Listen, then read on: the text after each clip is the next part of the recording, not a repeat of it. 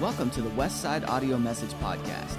We hope you enjoy today's message, and if you're looking for more ways to connect with Westside Assembly of God, feel free to check us out at www.westsideag.org. You'll find all the information about our service times, upcoming events, and opportunities for you to plug in and get connected with Westside Assembly of God. Additionally, you'll find a complete online archive of all of the previous and current messages absolutely free of charge. We hope you are encouraged by this week's message, and thanks again for downloading the Westside Audio Message Podcast. There was once a man who had two sons. He went to the older one and he said, Son, go and work in the vineyard today. I don't want to, he answered. But later he changed his mind and he went. Then the father went to the other son and said the same thing. Yes, sir, he answered. But he did not go.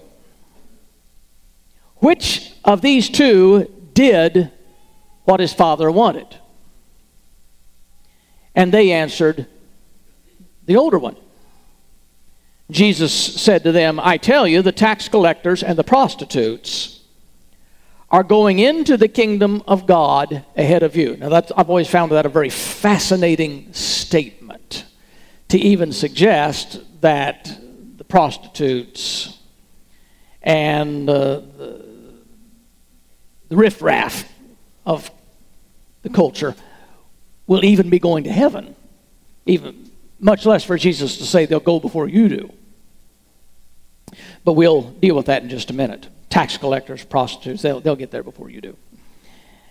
And then Jesus gives the rationale for the statement he, he made. He said, For John the Baptist came to you showing you the right path to take. And you would not believe him. But the tax collectors and the prostitutes believed him. So there's the answer to that dilemma is they didn't go as tax collectors and prostitutes, but they go as converted people from their sins. And even when you saw this, Jesus said, you did not later change your minds and believe him. Now, I'm just going to quickly uh, pull three important truths out of this short passage.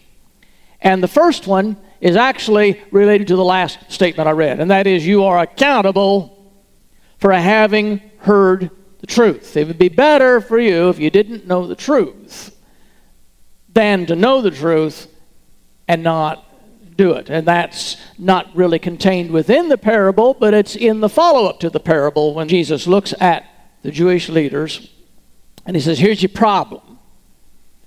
Not only have I demonstrated that the repentant tax collectors and prostitutes have a much better chance of getting to heaven than you do, which was a real slap in the face to the Jewish leaders.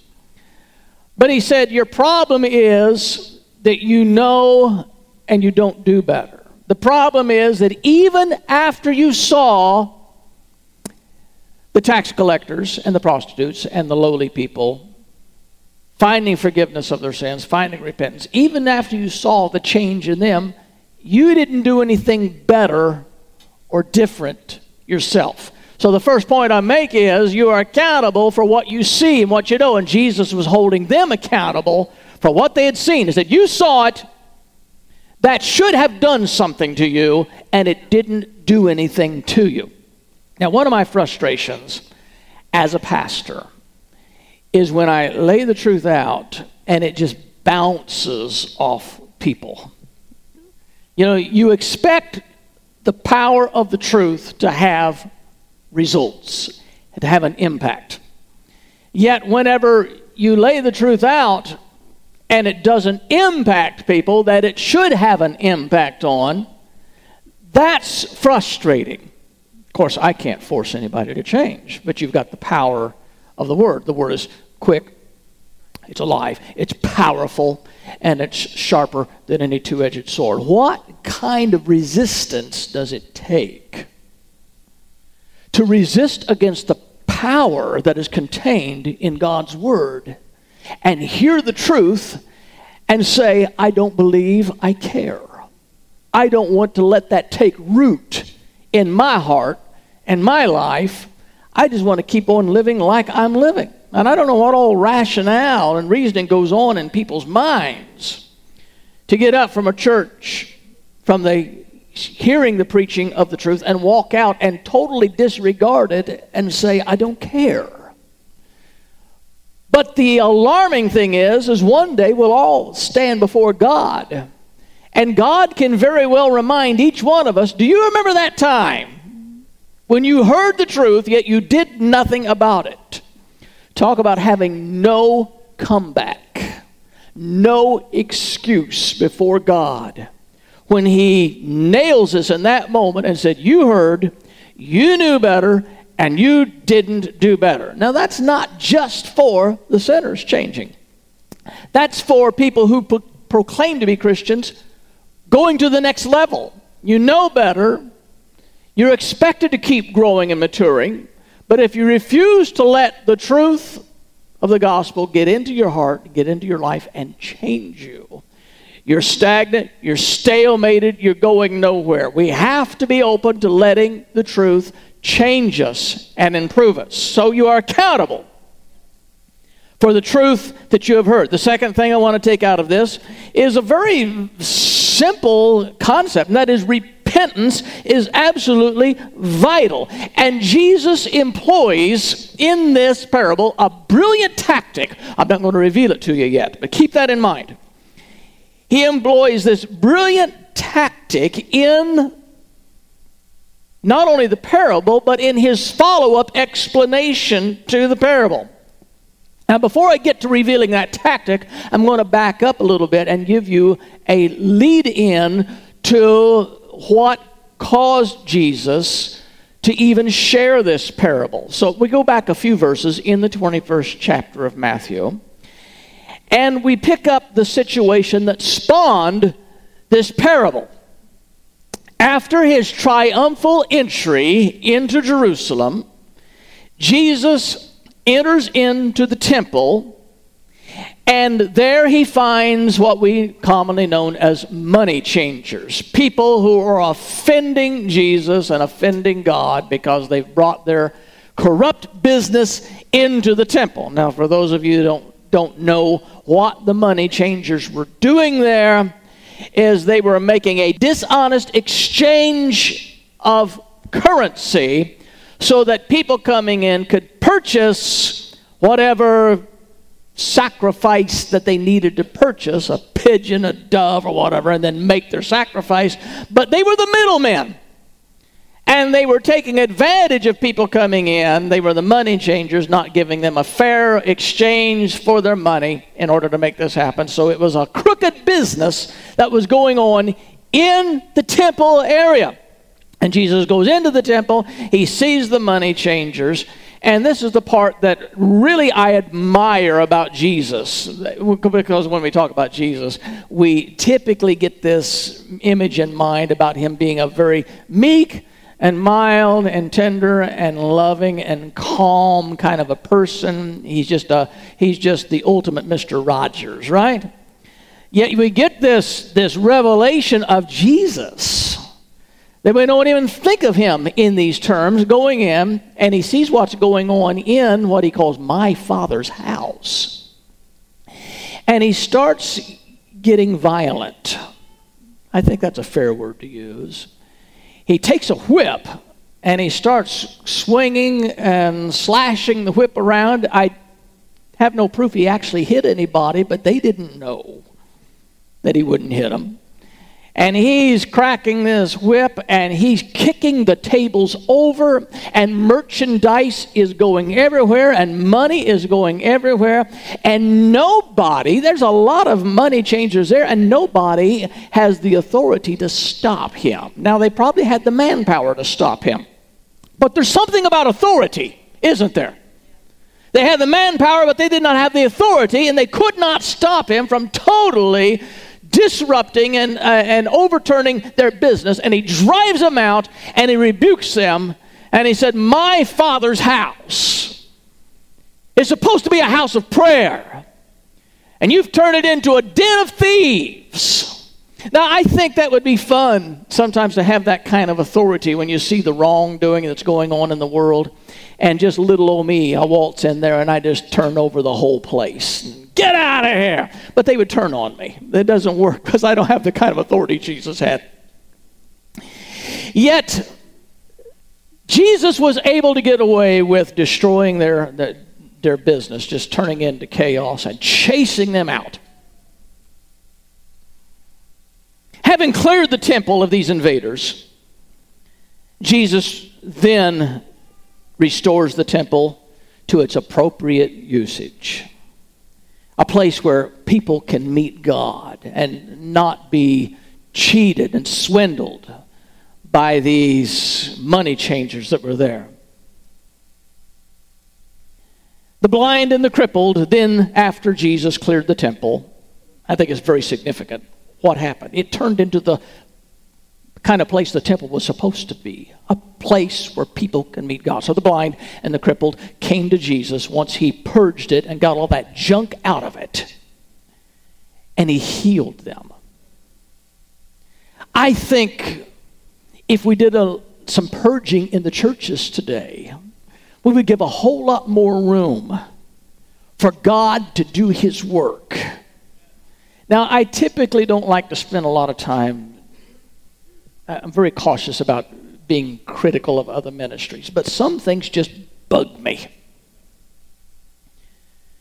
And I see churches getting into gimmicks and things, trying, because their whole mentality is how can we make the church grow?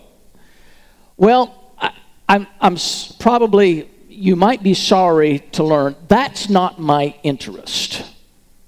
I know a lot of ways to make the church grow. None of them do I approve of. We could have free beer next Sunday and pack the place out. I'm not going to do that.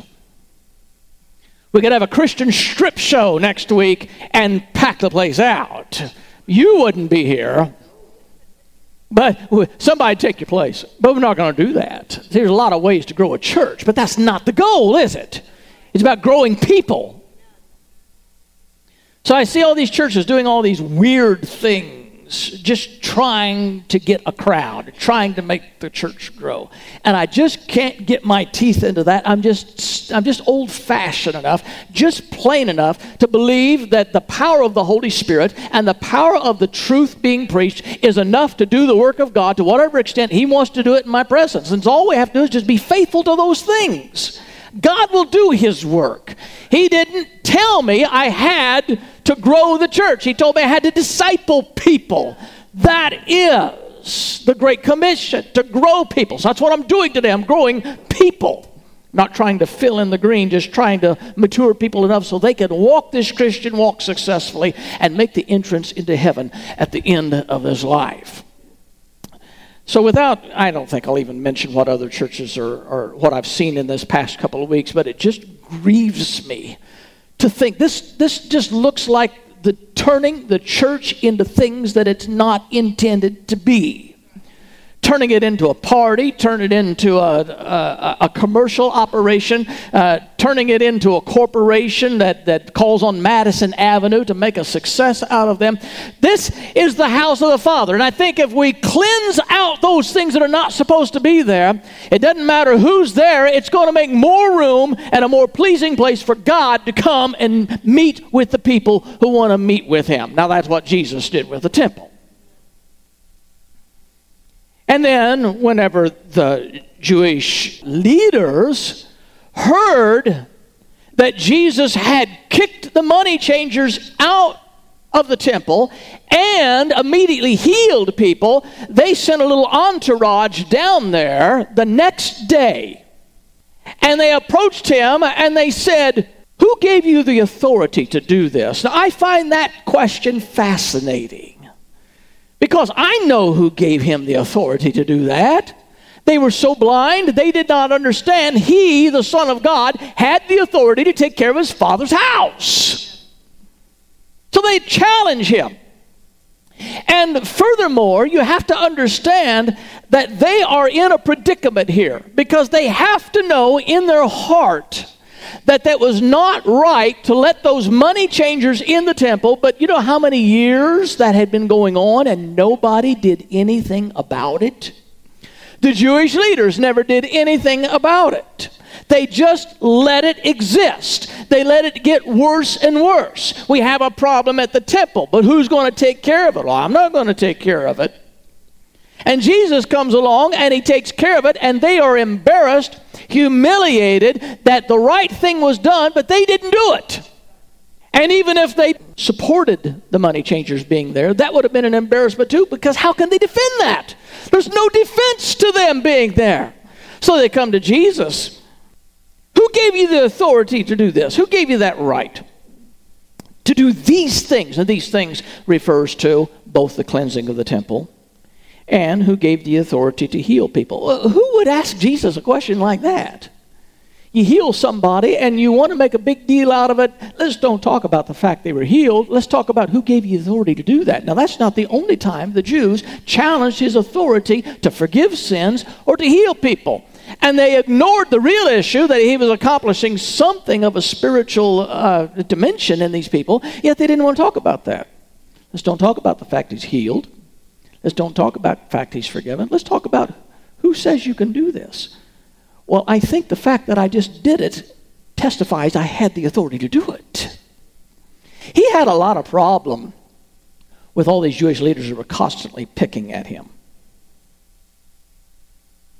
So when they confront him about cleansing the temple without an authorized permit, who, who, who wrote you the permit to do this? And they found him healing people. We know from other accounts of this scene that the Jews already chafed at him, suggesting he had the power to forgive sins. This is when Jesus, being challenged by them, brings up the ministry of John the Baptist. And he says, Well, I will tell you if you tell me first. Let's talk about John the Baptist. Is he from men or from God? And they talked among themselves, and they knew they were in a tight predicament now because Scripture says, if we answer, he's from God, you know he's going to say, then why didn't you believe him?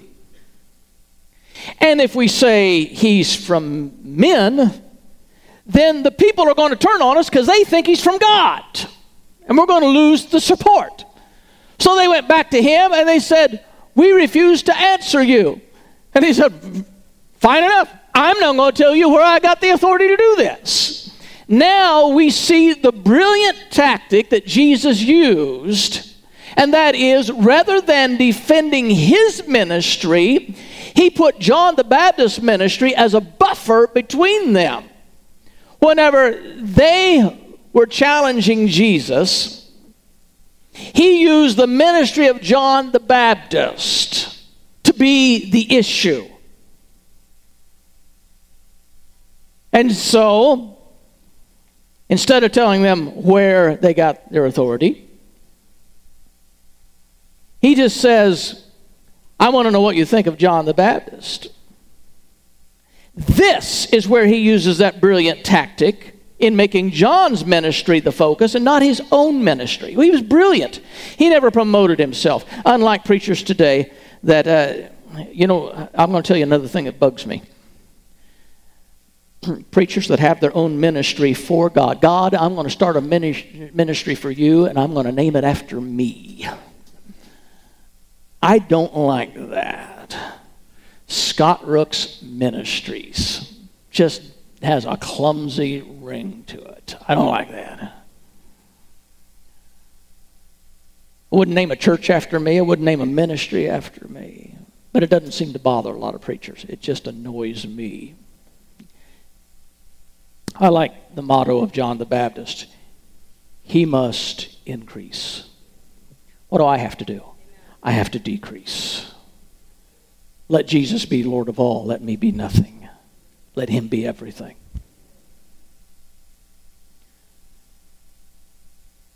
So he accuses the Jewish leaders of not receiving the message of John.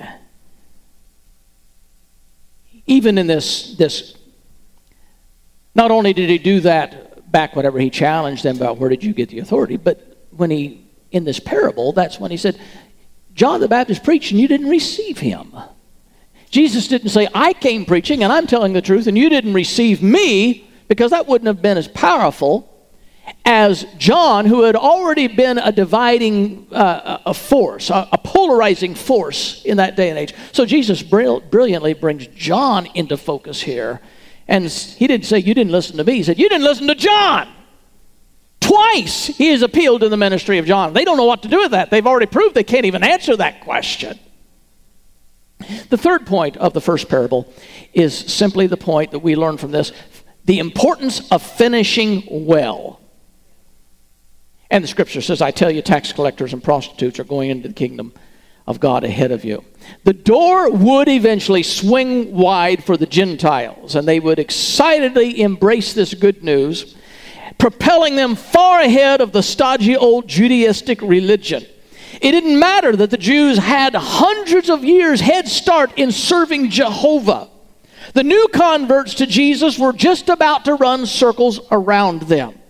It didn't matter that the Jewish leaders considered themselves spiritually elite. The fact is that their heart was wrong with God, and Jesus said, You don't have any credit with God. You've got all this spiritual pedigree, I guess, that you rely on. But it's going to be simply the tax collectors and the prostitutes who have been forgiven of their sins. They are the ones that will go into heaven. And you'll still be down here spinning your wheels because you have never come to the point of understanding you too have to have forgiveness. Your religion won't get you to heaven. Your church attendance won't get you to heaven. Owning a Bible doesn't get you to heaven being a basically good, decent, kind hearted person doesn't get you to heaven. You need to have the encounter with Jesus where you know that your sins have been forgiven, washed in the blood, you've been declared forgiven and clean, and then, and only then, do you have entrance into eternal life and into heaven. The Jewish leaders did not understand that. Jesus did not make a reference in the parable to the disobedient son being disowned. In the application of the parable to his listeners, Jesus allowed a time for the change of mind of those who were listening to him. So he wasn't just disowning them, he was a God of mercy and grace. He was allowing them a time to change, he was addressing them, he was he came into his own. I mean, he was ministering to his own. Said, you, you, you need to change. And the parable wasn't demonstrating that the disobedient son was disowned. There was a patience. And Jesus was patient with the Jewish leaders. And not, not all the Jews rejected him. There were some Jewish leaders who turned to the faith. They just aren't the ones that are highlighted in the New Testament because they aren't the ones that gave him trouble. But there were some who turned to him. But those who would not turn to him, those are the ones that he continued to have patience with, yet they wouldn't change. What God wants, we learn from the parable. As one son is compelled to go work, and he says, I don't want to, but later he has a change of heart and he goes to work. The other one says, Yeah, I'll do it, but he was lying through his teeth. And then he said, I changed my mind, don't think I want to go. And what we learn from that is God doesn't want empty promises. If that son thought he could impress his father by telling him, Yeah, I'll go do it, and then the father would never notice he didn't, he was self deluded. But how many Christians are suffering under the, just as severe a self delusion?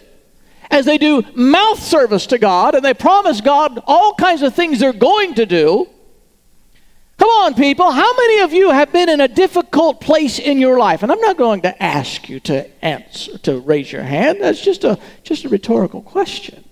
How many of you have been in a difficult place in your life and you have promised God all kinds of stuff in that moment? Yet, how many times did you really follow through with what you promised God? Lord, if you get me out of this, I'll do anything for you. But you didn't. Because that's empty promises. You say you're going to, but you don't. And the ones that are really going to impress God are the ones who maybe at first they rebelled against God, but eventually, before life was over, they're the ones that turned around and they said yes to God.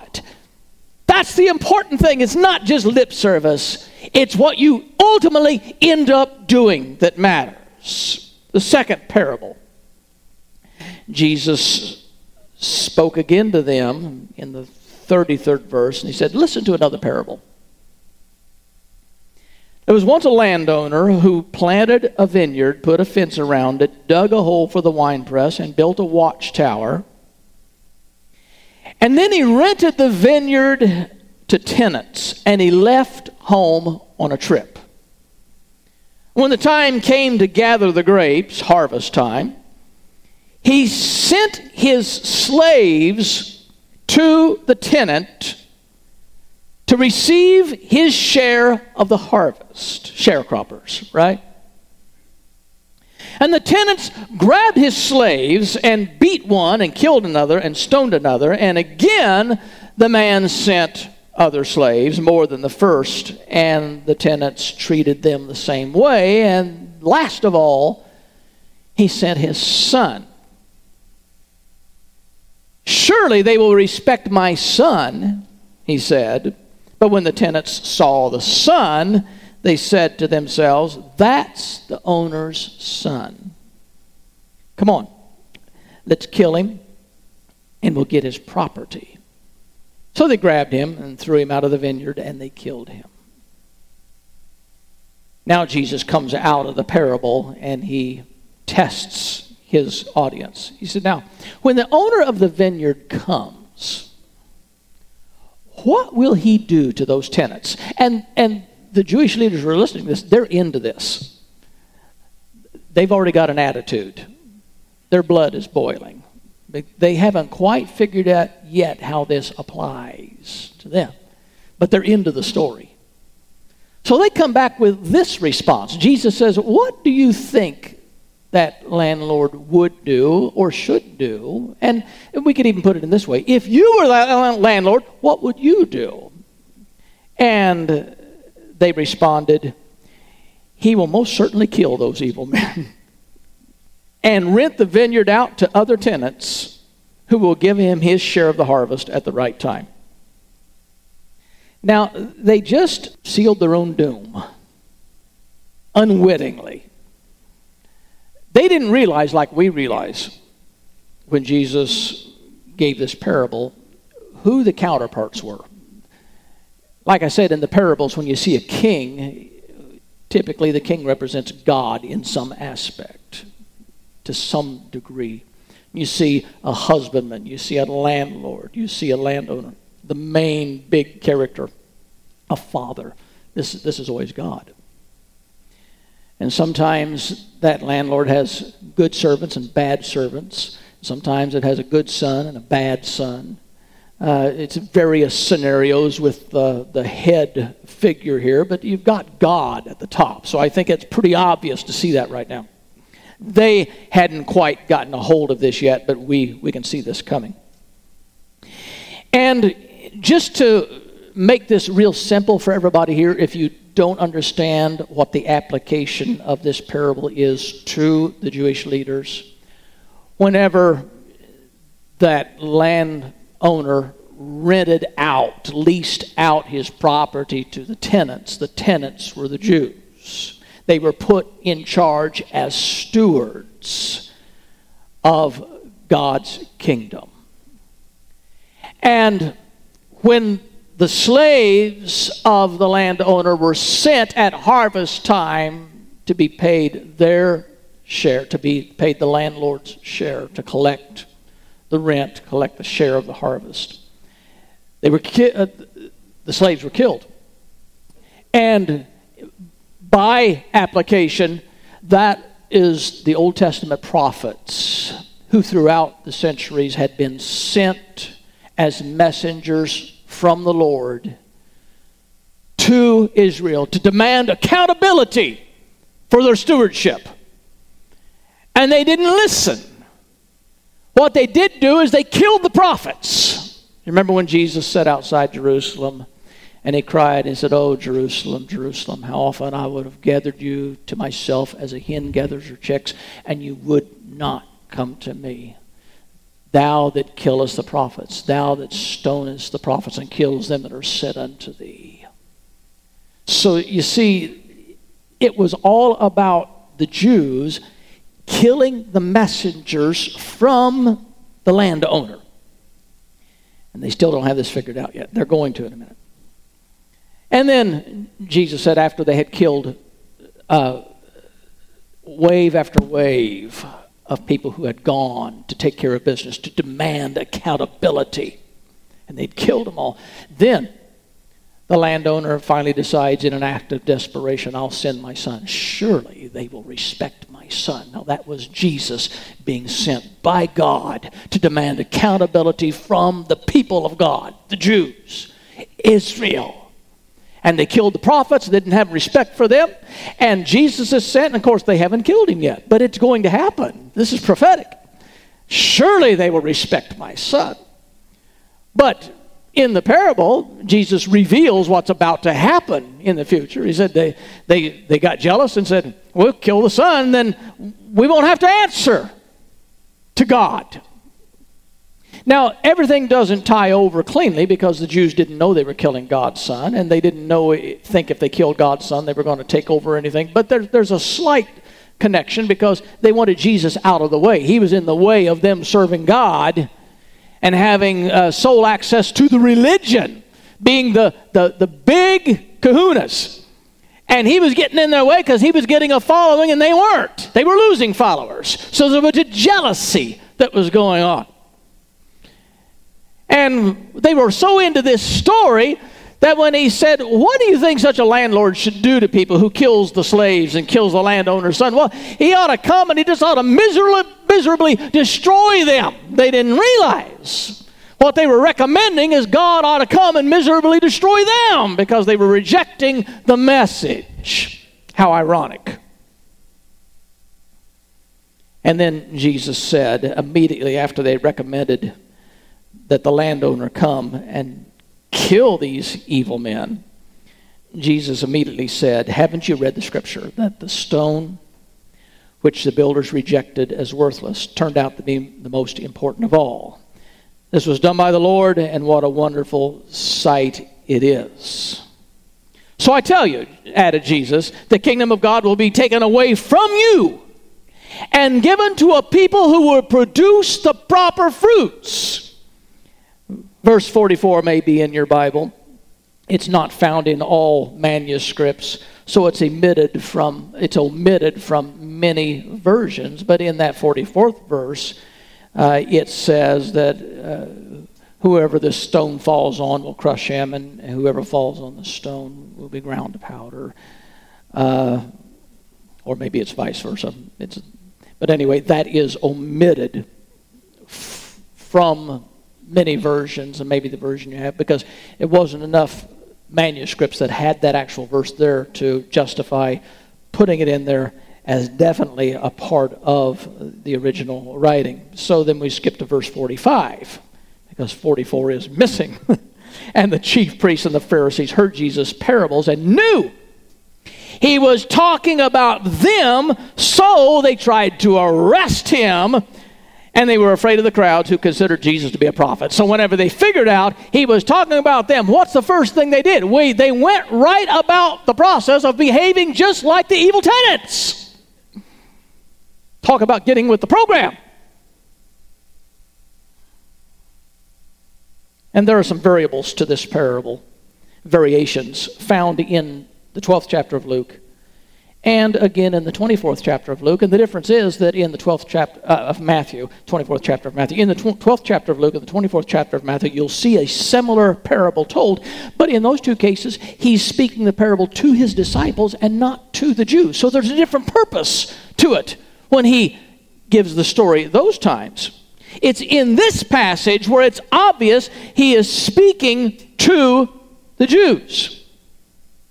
Both Matthew and Luke include the fact that the trusted servants, mistakenly assuming their master's return was still a long ways off, began to get drunk and vicious and beating the other servants. Now, Matthew's version didn't include that little bit of information, that they assumed he's going to be gone for a long time. We've got time not only to kill these people, but we've got time to party because it's going to be a long time before he comes. Do you believe that Jesus is coming again? I don't know if everybody here does or not. I believe Jesus is coming again. I believe he came the first time in order to be the sacrifice for our sins, and I believe he's coming again to take over this wretched, wicked world and set everything straight. Jesus is coming again. Yet the problem is when people either refuse to believe he's coming again or they think they've got a lot of time.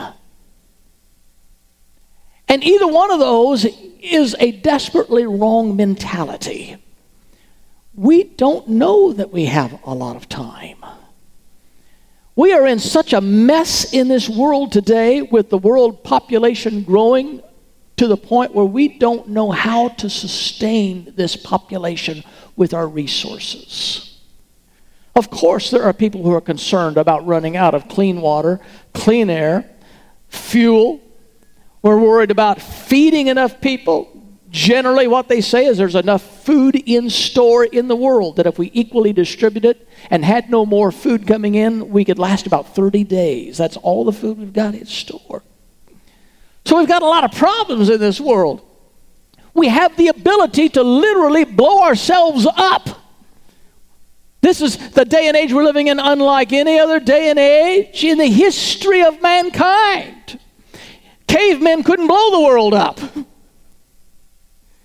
You know, it's 21st century man that can do that. We are such a volatile world. And things are changing so rapidly, and the world is shrinking because of the, the, the, access to all corners of the world in, in hours. And because of closing the world in with communications and it, countries that seem to be so far away and so distant are now just almost in our backyard because of our ability to, to harness the, the, the size of this world with our technology and our transportation. And uh, here we are. The, Anybody, do you really think that we're going to meet this day and age soon when there's not going to be any more war, when everybody's going to get tired of bickering and fighting, when there's not going to be any more mad dictators in this world trying to blow everybody up? You really think that's going to happen? It's getting worse and worse. The Bible said it shall wax worse and worse. It didn't say it's going to get better. It's bad for you. It's worse for my kids than it was for me when I was growing up. It's worse for the grandkids than it was for my kids when they were growing up. And my grandkids' children are going to have it worse. It's getting worse. And when people think, he's delayed his coming, he's not coming back at all, it's all a fairy tale, you're sadly mistaken. You're going to be shocked when Jesus shows up. Or if you think it's going to be a long, long time, it's not going to be a long, long time. It's closer than it's ever been before.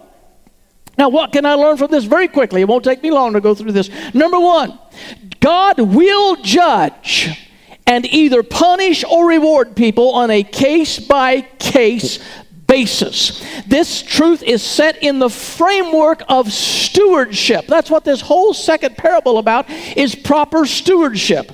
In this parable and in the parallel passages in Luke 12 and Matthew 24, the tenants and the servants are given, given specific responsibilities they are expected to carry out faithfully in the master's absence.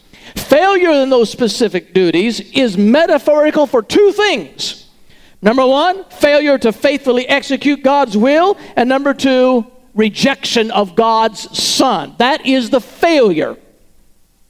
It's interesting to note that in the 12th chapter of Luke, the passage there, there's another added bit of information. And it says this it doesn't say this in Matthew, but it says this in Luke. The servant who knows what his master wants him to do, but does not get himself ready and do it, will be punished with a heavy whipping.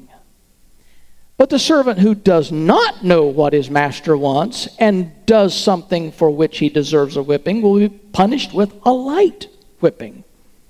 Much is required from the person to whom much is given.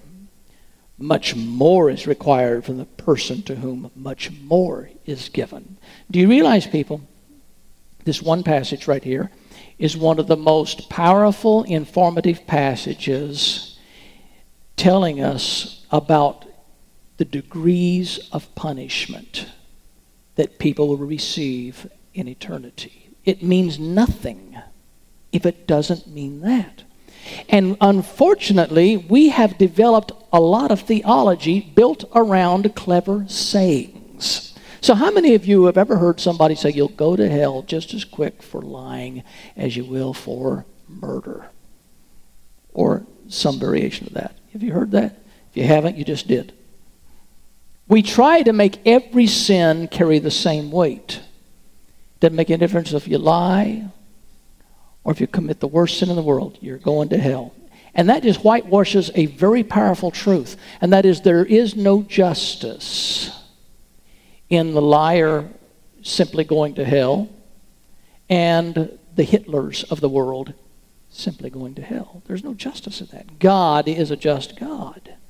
And when Jesus included this bit of information, as recorded in Luke, uh, he's indicating that every person is going to be judged individually according to what they did. Now, is there any other scripture in, uh, in, in, the Bible that verifies that? Absolutely, there is. It's, uh, Jesus said, in Matthew 11, 21, Woe to you, Chorazin! Woe to you, Bethsaida! If the miracles that were performed you had been performed in Tyre and Sidon, they would have repented a long time ago in sackcloth and ashes. Thus, said Jesus, it will be more bearable for Tyre and Sidon on the day of judgment than for you. What does that mean? More bearable for somebody than for you on the day of judgment simply because they were not as wicked? There's something to consider here. We're not all just going to be swept into a hell and burned up to a crisp just because we barely missed or we missed by a country mile. But God is going to exact reward or punishment based on your life and what you did. Our passage in Luke tells us of one receiving much more severe punishment than another.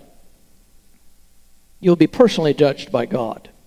Point number two good stewardship means faithful to the end. And this was a part of the previous parable as well. Faithful to the end. Faithful to the end. That is a repeating theme in Jesus' ministry and sermons.